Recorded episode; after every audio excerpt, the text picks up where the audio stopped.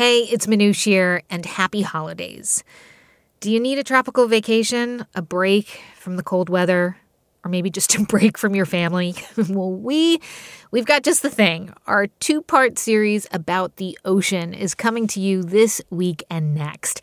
It's a deep dive, pun intended, exploring everything from underwater love stories to the sex lives of fish. We first aired this titillating and educational series back in June. Part one is called A Love Letter to the Ocean. But before we get started, I've just got one quick note. Hi, Manoush. Hi. Hello, good to be with you. Likewise, it's a pleasure to be with you. Well, this has been another difficult year for most people. One of the bright spots for me and the team here at NPR has been bringing you the voices of amazing TED speakers every week. We hear you now, loud and clear. Are you Great. recording? I am now recording. Okay, awesome. And exploring life's biggest questions with help from the world's greatest thinkers. For me, that's what it's all about. Our team is already working hard to bring you even more episodes that will tickle your brain in the new year. But first, we need your help. Here at NPR, we're launching our annual end of year fundraising campaign. If you can, the best way to support the TED Radio Hour and help us bring you the voices of more incredible speakers is to donate to your local public radio station. Is that fun? Yeah, it'll be fun. It'll be, you know. If you can, please go to donate.npr.org slash tedradio to support your local station. And thank you so much. This is the TED Radio Hour. Each week, groundbreaking TED Talks Our job now is to dream big. delivered at TED conferences to bring about the future we want to see. around the world. to understand who we are. From those talks, we bring you speakers and ideas that will surprise you, You just don't know what you're going to find. challenge you, we truly have to ask ourselves, like, why is it noteworthy? and even change you. I literally feel like I'm a different person. Yes. Do you feel that way? Ideas worth spreading. From TED and NPR. I'm Manoush Zomorodi, and today we are spending our time together under the sea. the magic that is under the water, we've only really just begun to explore. This is Catherine Mohr, and over the years, she's worn lots of different hats. I'm an engineer turned surgeon turned uh, global healthcare strategist. Beyond her professional world, Catherine loves adventure, especially in the ocean. I have been a scuba diver ever since I was in college, and I enjoy exploring new things, which occasionally puts you in danger's way. So that brings us to January 1997, the start of what turned out to be a love story, though it really doesn't seem that way at first. I had a group of friends who all wanted to get together and go scuba diving and land exploring in the Galapagos. And it's an area where there's enormous pelagic life whales and sharks and, and manta rays. And it's diving like nowhere else. So Catherine and her friends chartered a boat to some of the most remote Galapagos islands. It was a sunny day, and we were pretty sure we were going to see a lot of hammerhead sharks. And they will congregate in very large schools. Hmm. So you you get in the water and you just calmly sink down to the bottom and now you're under the schools and you can look up and see them all. Wow. You weren't scared at all? I, I had been diving with enough sharks at that point that it was excitement rather than fear. Um, you know, sharks get a really bad rap. We're not their food. They're not going to come and just sort of randomly taste us. So, you know, my heart rate was fast, but that was excitement. I, I was on the hunt for the beautiful photograph. So Catherine was there, 50 feet down beneath a school of sharks, and the surge, the back and forth movement of the water, was particularly bad that day. Yes. And so the the bottom wasn't smooth and sandy. It had some fairly large rocks and a lot of sea life like sea urchins and things like that uh, around on the rocks. So that's where I was. And then I got caught in a particularly big surge and I instinctively flung my right hand out because I had my camera rig tucked in my left arm to brace myself against the rock, but I wasn't bracing myself against a rock. I slammed my hand into one of those sea urchins. and I felt the crunch kind of travel up my arm and and and I pulled my hand back and I could see that there were sea urchin spines stuck all the way through my hand. So you were stabbed essentially underwater. Yes. What what went through your your head? It was absolute disbelief. I mean, I'm looking at these things through my my glove. You know, I'm not actually looking straight at the skin of my hand. Uh-huh. And so it was surreal. It didn't feel like that was possible. It felt like it wasn't my hand. Catherine Mohr continues her story from the TED stage. Now, this is bad. I mean, obviously, when you have something all the way through your hand, it's kind of bad anyway. But in this case, sea urchins have a venom on them that if you've ever tangled with them, you know that a sea urchin spine in you gives you horrible, painful inflammation. So adrenaline brain kicked in, and I just yanked the spines out. I don't remember doing it. I just remember thinking, I can't get my glove off with these in here. I do remember taking the glove off and a big plume of black coming up in front of my face. And biologist brain now shows up and starts freaking out. How could all that toxin have gotten into that wound already? Well, physicist brain then shows up and very calmly explains no, no, no, we're at 50 feet. Red wavelengths are attenuated. That's blood, not black. And sharks. So, what are you going to do? So I'm in this cloud of blood, and I really, at a at an intellectual level, knew that I probably was not in much danger. You know, you think blood in the water, and suddenly uh, it's a feeding frenzy, but no. Hammerhead sharks don't really feed when they're schooling like that. But I didn't really want to be in the cloud of blood. And I didn't really want to go up through the set of sharks while I was really actively bleeding. So I used this band that you have on your scuba diving rig, and I slipped my hand up underneath it and I cranked that cummerbund down really hard over my hand to kind of put pressure and then sort of angled off towards where my buddy was so to leave that cloud of blood behind. But so eventually you have to surface, right? Yes, yes. You're out of air. The dive is done. So, how did you do it? So I looked for a not very sharky area, but there weren't there weren't any very not sharky areas because we were in this big upwelling in this big school. And yeah, leaving leaving down close to the bottom and swimming up through them and being in free water felt a whole lot more exposed and the temptation to go super fast is yeah, really yeah. high, but you can't. So I just chanted. They don't feed when they're schooling. They don't feed when they're schooling. They don't feed when they're schooling. All the way up. Your adrenaline must have been through the roof. So you get pulled into the boat and you're like, hey, so this thing happened when I was down there. I mean, is there venom in your hand at this point? Well, there's yeah, there's sort of a slime that's on the outside of the the spines, and there were a lot of um, local ways in which people dealt with getting sea urchin spine stabs because they can get infected and they can get really quite terrible um, reactions to them. And we were a good two days away from where I could get any sort of formal medical attention. Oh, wow. And so the guys who were our local guides were like super apologetic, but they said, you know, you've got to get that as hot as you can.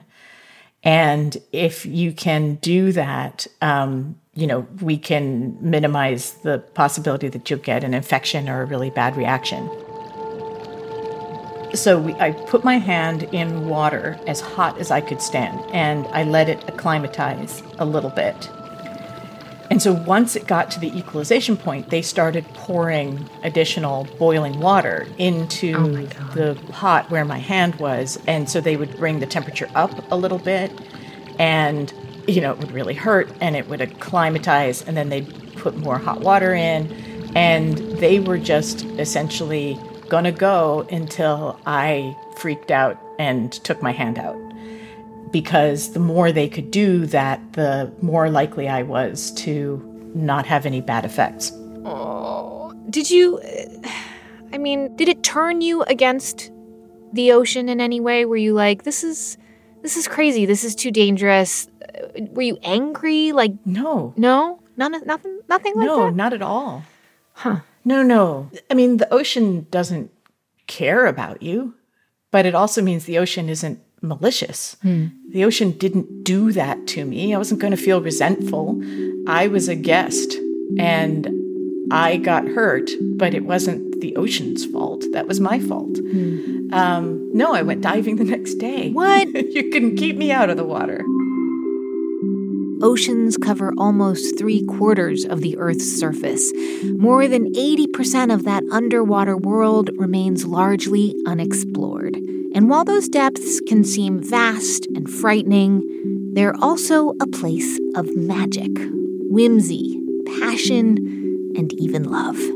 So today on the show, a love letter to the sea. We'll dive under the waves to explore connection and intimacy, from the surprising sex lives of fish to villainous snails that will enamor you, and a love story. Which brings us to the conclusion of Catherine Mohr's run in with that sea urchin. A few weeks later, her hand was starting to heal, all except for one spot, which stayed stiff and painful. So it turned out I'd broken off a tip of the urchin spine in the joint itself. And that's why it wasn't getting better. And so the orthopedist says, you know, we should get this out. Um, n- nothing too urgent, not emergency. So we scheduled a small surgery for a few weeks out on a Monday.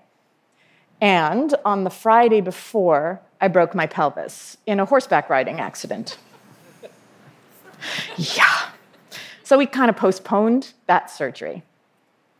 My broken pelvis and I were now facing six weeks on the couch. And I would have gone absolutely insane if it hadn't been for my friends. Spontaneous parties broke out at my house every night for weeks. I was fed, I was entertained, it was great. But that kind of enthusiasm is sort of hard to sustain over the long term. And eventually it petered down to just one friend who would send me jokes during the day and come and keep me company in the evenings. Someone I got to know a whole lot better during this period of convalescence. He and I had been friends for about three and a half years at that point and hadn't really ever thought about a romantic relationship. But he was one of the most stalwart people. And our conversations broadened and deepened. And so I, I developed the most important relationship of my life while I was convalescing on that bed. That was 21 years ago. And for 19 of those years, I have been married to that marvelous introvert who never in a million years would have approached me under other circumstances. So, this isn't a story about piercings or sharks or boilings or breakings. It's a love story. It's a love story with a funny little epilogue. Now I was weight bearing again, I could reschedule that surgery, get the spine out but I didn't need it anymore. Turns out, when you break a bone, your body scavenges calcium from all the bones in your body and from the little sea urchin spine that you happen to have lodged in the joint of your finger. So, yes, my pelvis is now part sea urchin. So, you don't need to worry, though. That I am not fully human is one of the things that my family loves the most about me. Thank you very much.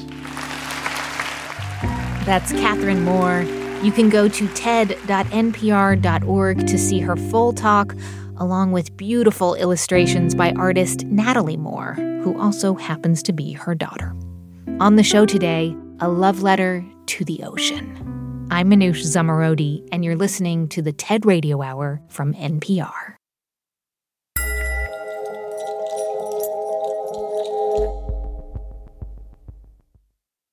Support for this podcast and the following message come from the American Jewish World Service, working together for more than 30 years to build a more just and equitable world. Learn more at ajws.org.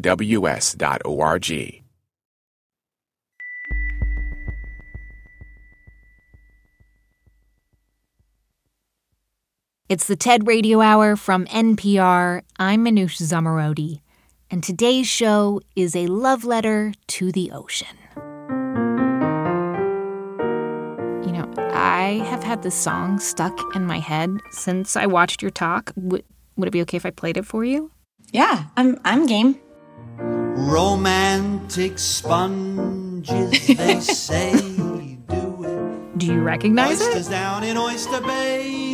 Do I do. This is the great Cole Porter's uh, "Let's Fall in Love." Let's do it. Let's fall in love. Let's do it. That's right. Let's do it. Let's fall in love. Yeah, he's actually a little dirtier than than I'm giving him credit for. even lazy jellyfish. This is Marah Hardt. She's a marine biologist and an author. The name of my book is Sex in the Sea Our Intimate Connection with Sex Changing Fish, Romantic Lobsters, Kinky Squid, and Other Salty Erotica of the Deep. Why ask if shad do it? I mean, this song just goes on and on about electric eels doing it, lazy mm-hmm. jellyfish doing it, goldfish in the privacy of their bowls doing it. Yeah. What's your reaction to that song as a person who specializes in the sex lives of fish? Oh, well, I rock out to that song. It's fantastic. but it completely misses so much of the more colorful and honestly kinky components because the fun part isn't that they do it. The fascinating and fun and important part is how they do it. For example, clownfish. Nemo! Nemo, don't move! Don't move! You'll never get out of there. right? Everybody knows Finding Nemo, they know clownfish, but what they don't realize is that clownfish species all start life, any individual that's born starts life as a male. And then later in life, he transitions into a female. Really? Yeah, yeah. And they pair up, a male and a female will pair up. And for them to make the most babies, what they want is for the bigger of the two to be female. And this is because, unlike in mammals, where, for example, with humans, right, a woman is born with all the eggs she will ever have. In fish, the bigger the female is, the more eggs she can carry. And since sperm is really cheap to make, a small male energetically can make a lot of sperm. He can make enough sperm to fertilize all of a large female's eggs. And what's happening is the female is actually sort of doing this psychological warfare and she kind of bullies her mate, the male, and she kind of keeps him from sort of getting too aggressive, where he would actually then begin to transition into a female. He then bullies all these smaller males to say, Don't you guys get any wrong ideas about competing with me for access to this female's eggs? So his bullying kind of keeps the juveniles in this almost like suspended, premature state.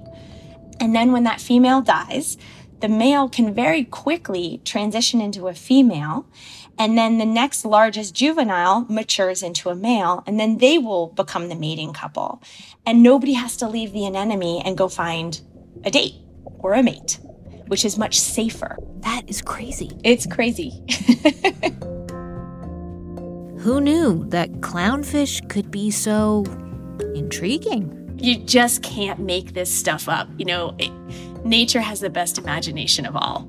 But the fact that you and I and most people know very little about how clownfish mate and very rarely think about how marine life reproduce, Marah says that's a problem. Because these animals reproduce in a different way, our actions affect the success of sex in the sea in ways that we might not anticipate right when it's most important. So, for clownfish, they're often caught and sold as aquarium pets. And the bigger fish, right, are the ones that tend to be the more attractive for sale.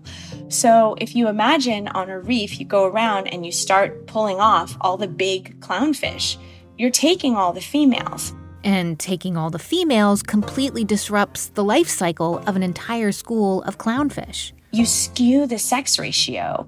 You're you're making it harder for those individuals that are left behind to actually find their mates or you're forcing them to transition in a in under conditions sooner than they would. And that's going to actually decrease the amount of offspring that is being produced. Which causes a ripple effect for every creature connected to the clownfish.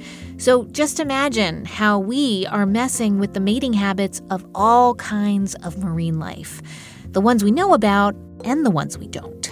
It's so varied the way that animals have sex in the sea, and it's so different that we really need to take that step back and start to shift the way that we act and shift some of our behaviors so that we can respect the way that life reproduces there rather than thwarting them. All to say, we need to know how marine life do it. And so now let's dive deeper and move from the coral reefs of the South Pacific down to the cold, cold, romantic waters off the coast of Maine. Take Maine lobster.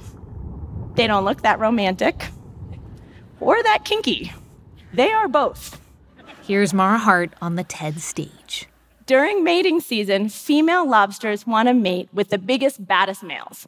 But these guys are really aggressive, and they'll attack any lobster that approaches, male or female.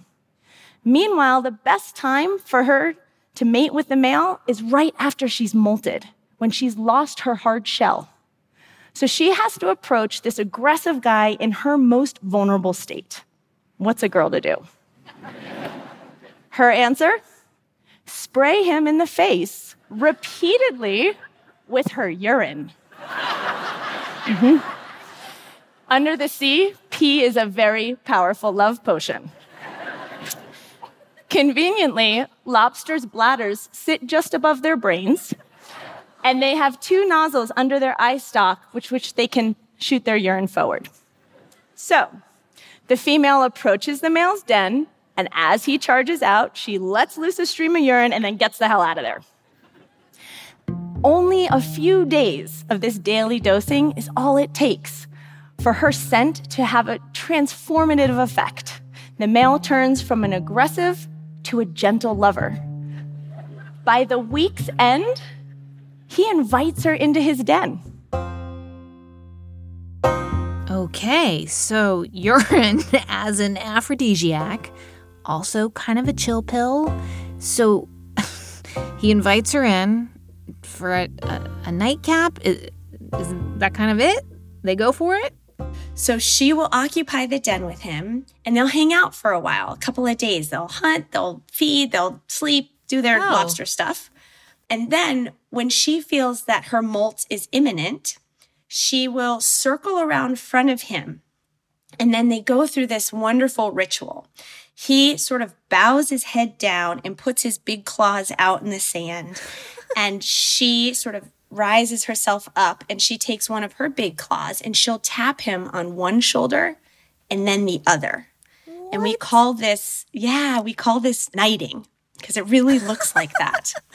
And you we are chosen. You are chosen. And we're pretty sure it means not only are you are chosen, but don't go anywhere because all this is about to happen. Oh. She then goes to the back of the den.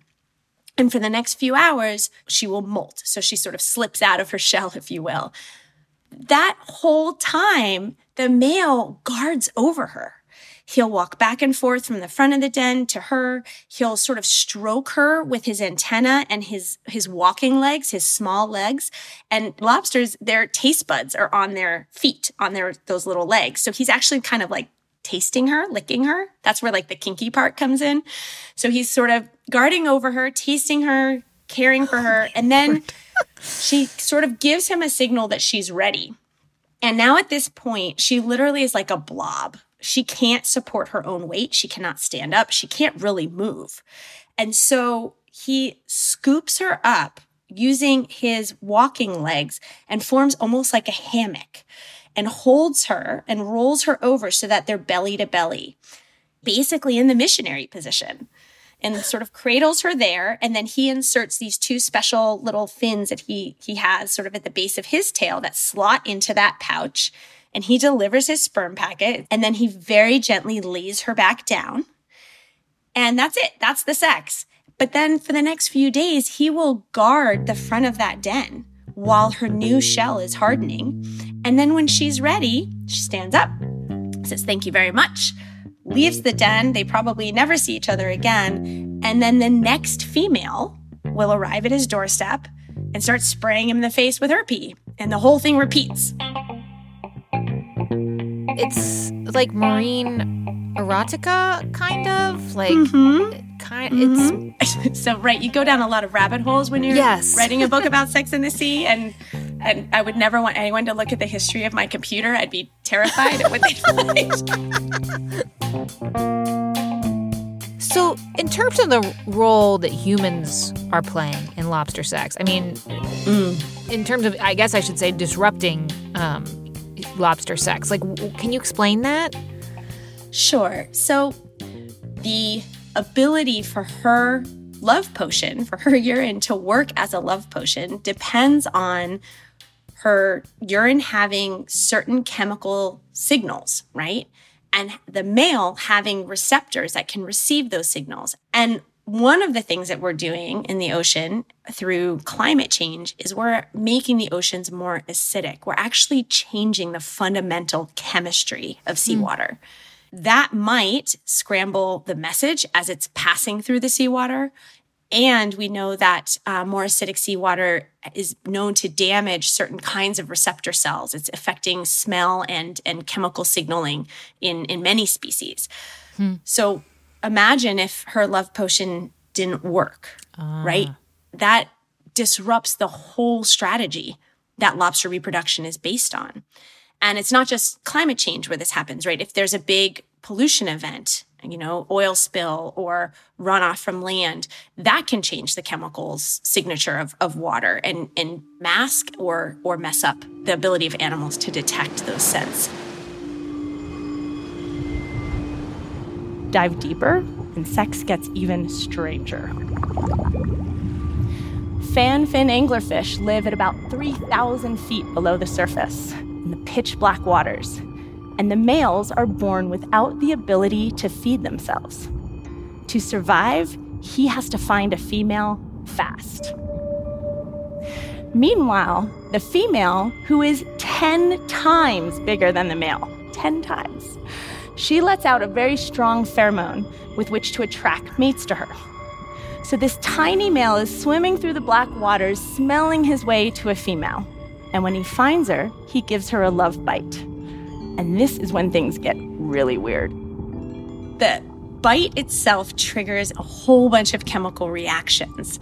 And the first is that basically his jawbone starts to dissolve, his tissue kind of starts to almost like melt and fuses with her body.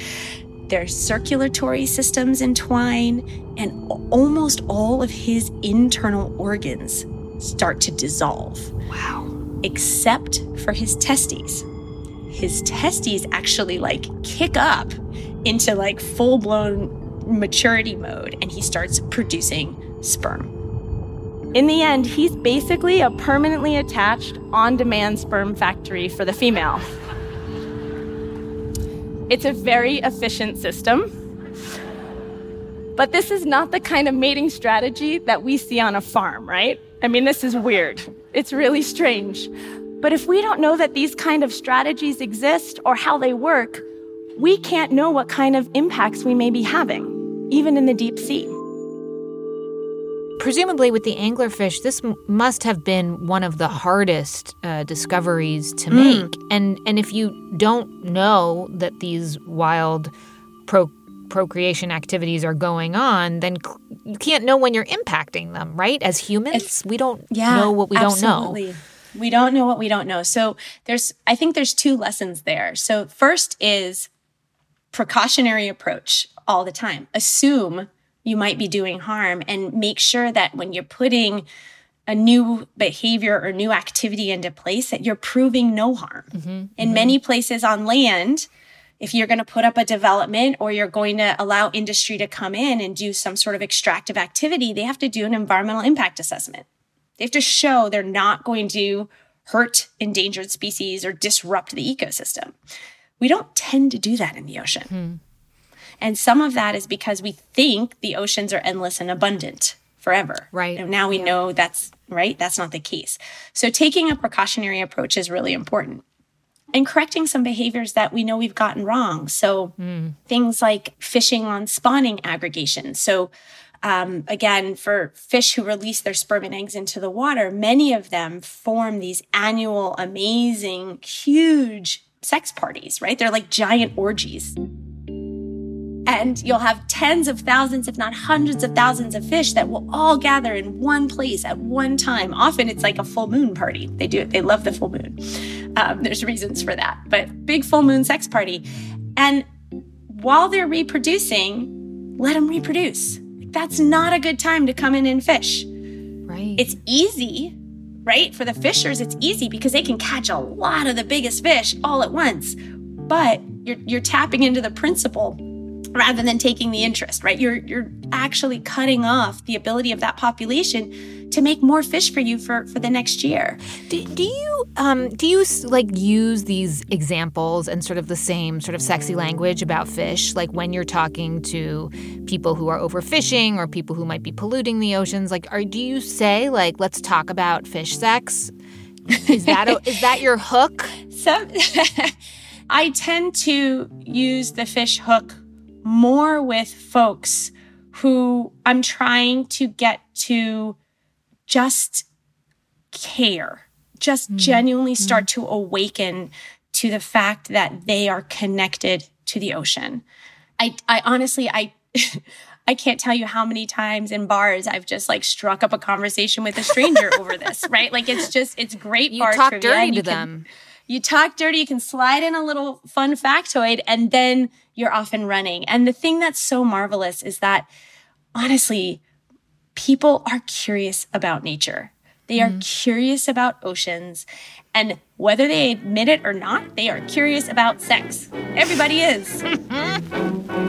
and so it's a wonderful bridge to start to engage in those conversations without being heavy-handed, without without it all being doom and gloom either, right? Because just talking about collapse of our ocean ecosystems and the threat of climate change, that doesn't inspire.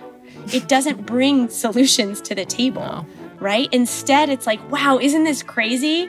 And what can we do to make sure that, that lobsters keep getting to have their kinky sex lives? Marah Hardt is a marine biologist and the author of the book Sex in the Sea. She's also a conservationist at the nonprofit Future of Fish. You can see her full talk at TED.com. I think it's time to update Cole Porter's lyrics. I know. I was I was just thinking about that. I was like, you know, clownfish in their anemones do it, but they all start males and then transition to females. And there's this crazy psychological warfare where they control one another's maturation and they're stuck in prepubescent limbo. You know, it doesn't really work, but. No. On the show today, a love letter to the ocean. I'm Manoush Zomorodi, and you're listening to the TED Radio Hour from NPR.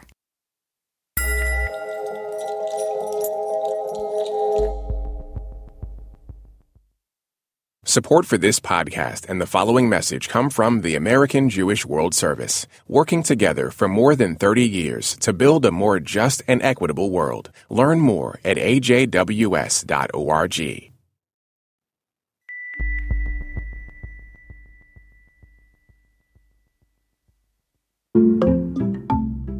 It's the TED Radio Hour from NPR. I'm Manoush Zomorodi. On the show today, a love letter to the sea.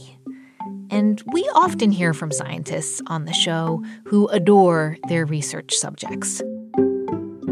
But marine biologist Ayana Elizabeth Johnson is really obsessed with one particular fish. In 2019, Ayana gave a talk that was both a declaration of her love for the parrotfish and an urgent plea to save them and their home. I want to tell you a love story, but it doesn't have a happy ending. Once upon a time, I was a stubborn five year old who decided to become a marine biologist. 34 years, 400 scuba dives, and one PhD later, I'm still completely enamored with the ocean.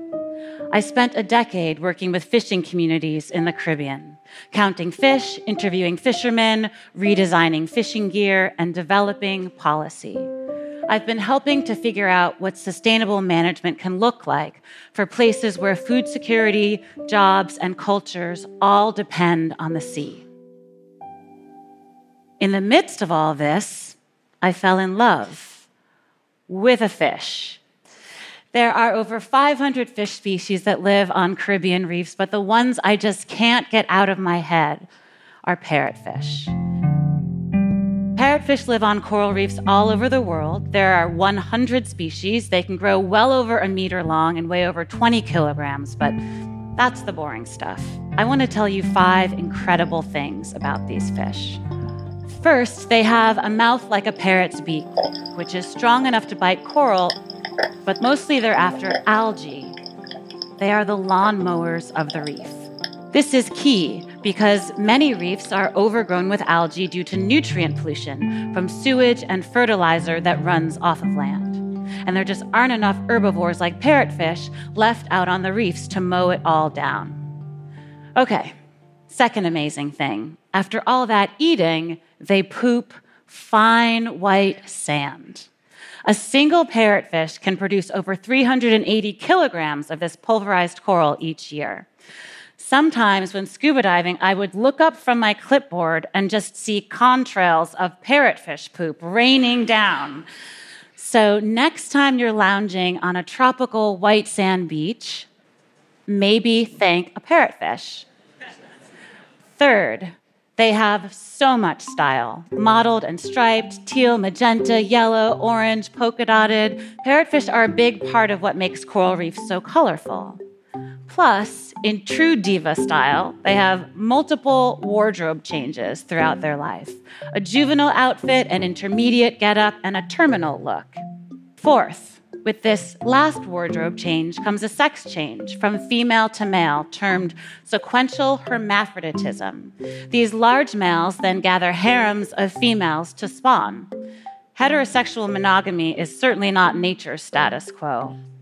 Fifth, and the most incredible, Sometimes, when parrotfish cozy up into a nook in the reef at night, they secrete a mucus bubble from a gland in their head that envelops their entire body.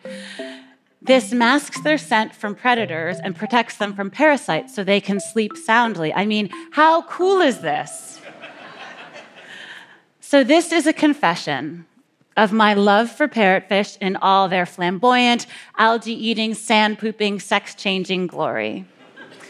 But with this love comes heartache. Now that groupers and snappers are woefully overfished, fishermen are targeting parrotfish. Spearfishing took out the large species. Midnight blue and rainbow parrotfish are now exceedingly rare, and nets and traps are scooping up the smaller species. And then there's my love for their home, the coral reef, which was once as vibrant as Caribbean cultures, as colorful as the architecture, and as bustling as Carnival. Because of climate change, on top of overfishing and pollution, coral reefs may be gone within 30 years, an entire ecosystem erased.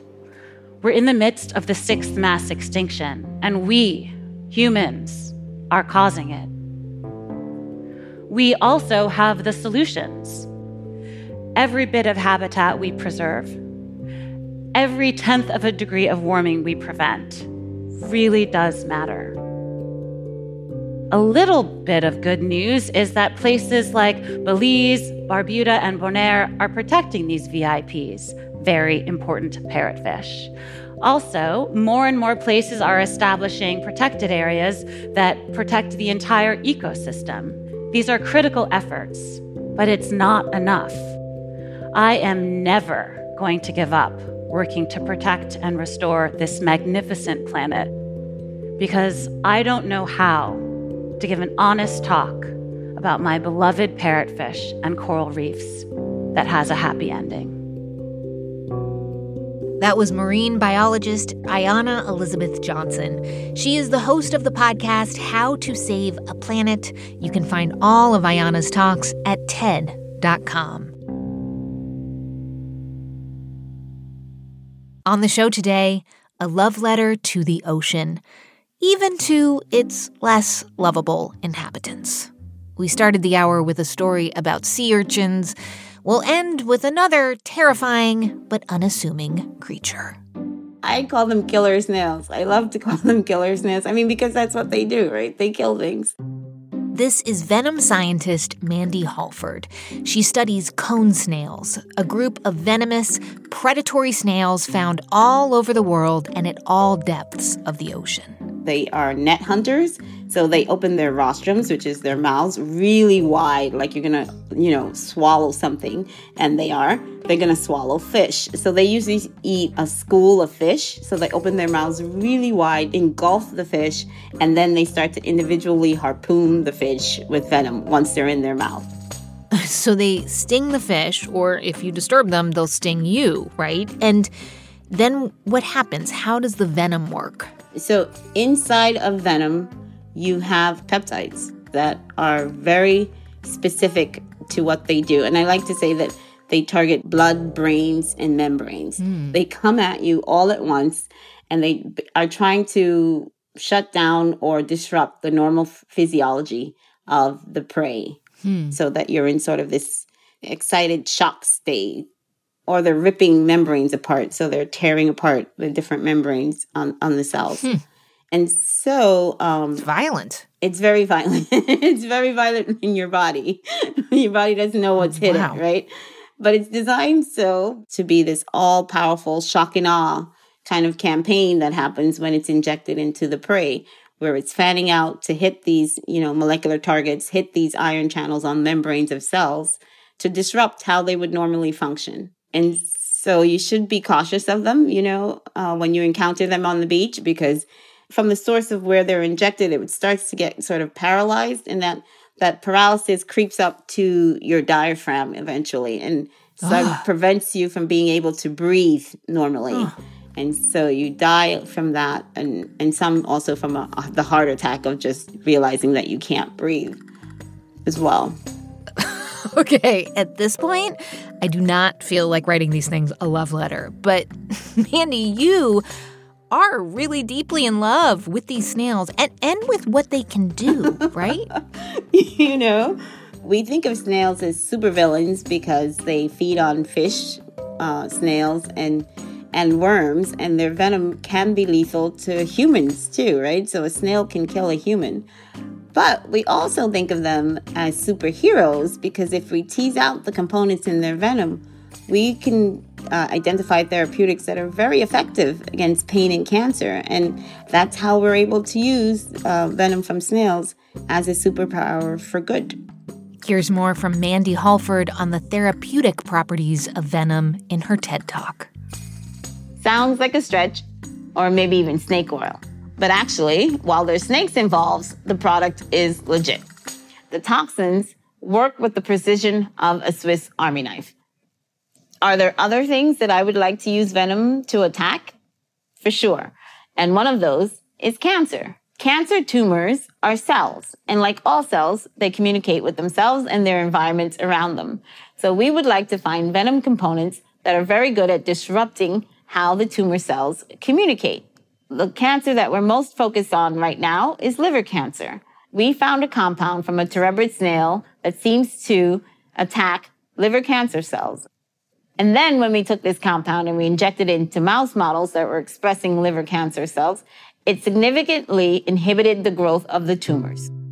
Basically, what we think is happening is that the compound is blocking a specific channel, prohibiting the transmission of a specific chemical that leads to downstream signaling that enables the tumor to multiply and draw blood to itself.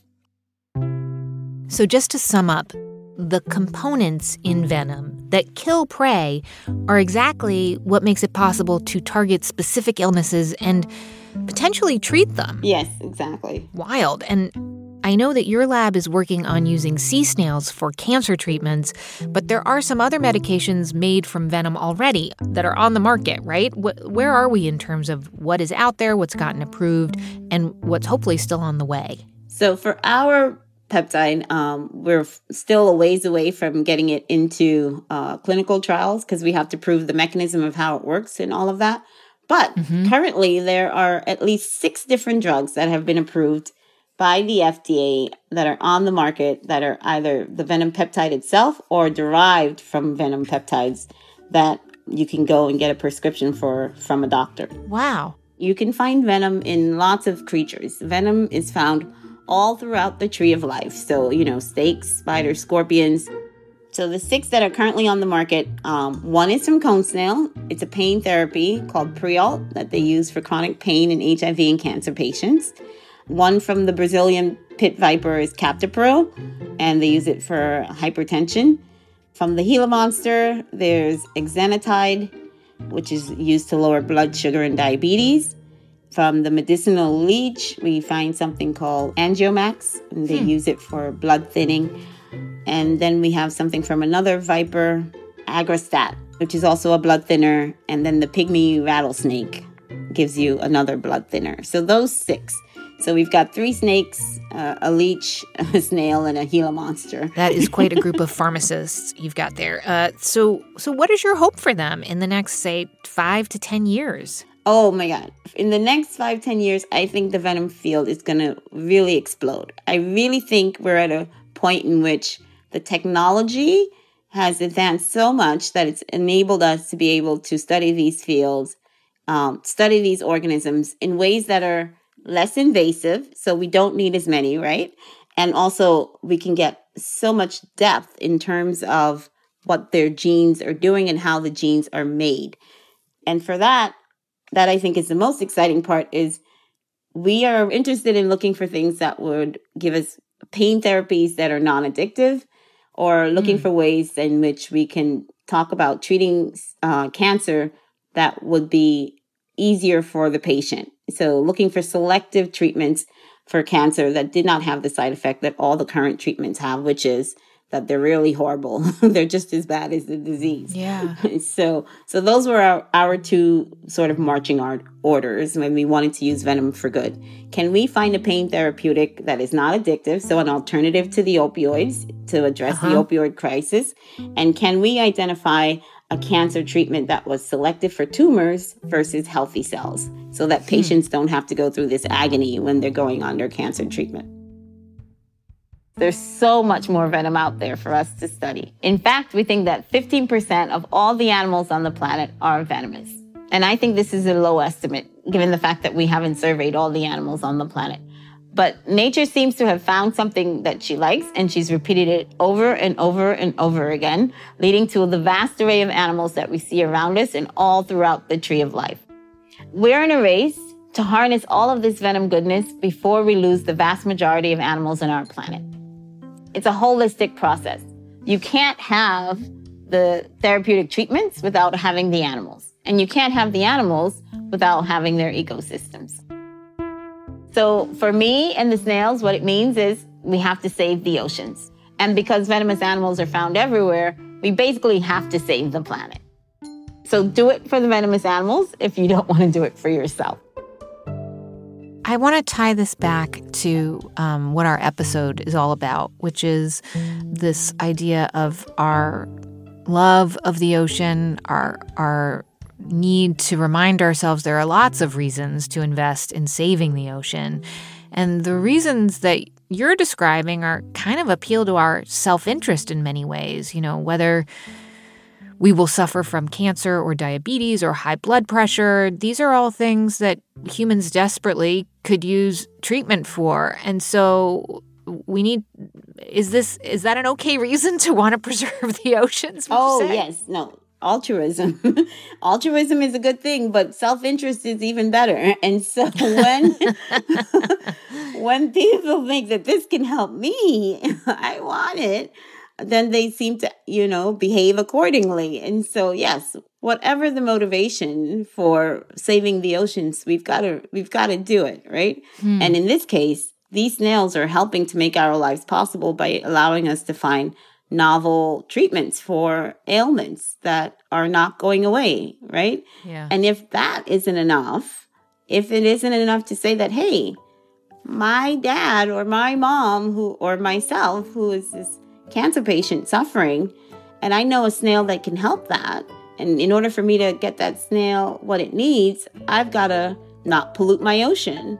I'm going to say yes to that because I want my mom around or I want to be around myself. And so I think hmm. bringing in the story of how we tie nature and humanity is a powerful one for how we're going to be able to maybe change behaviors and protect our oceans.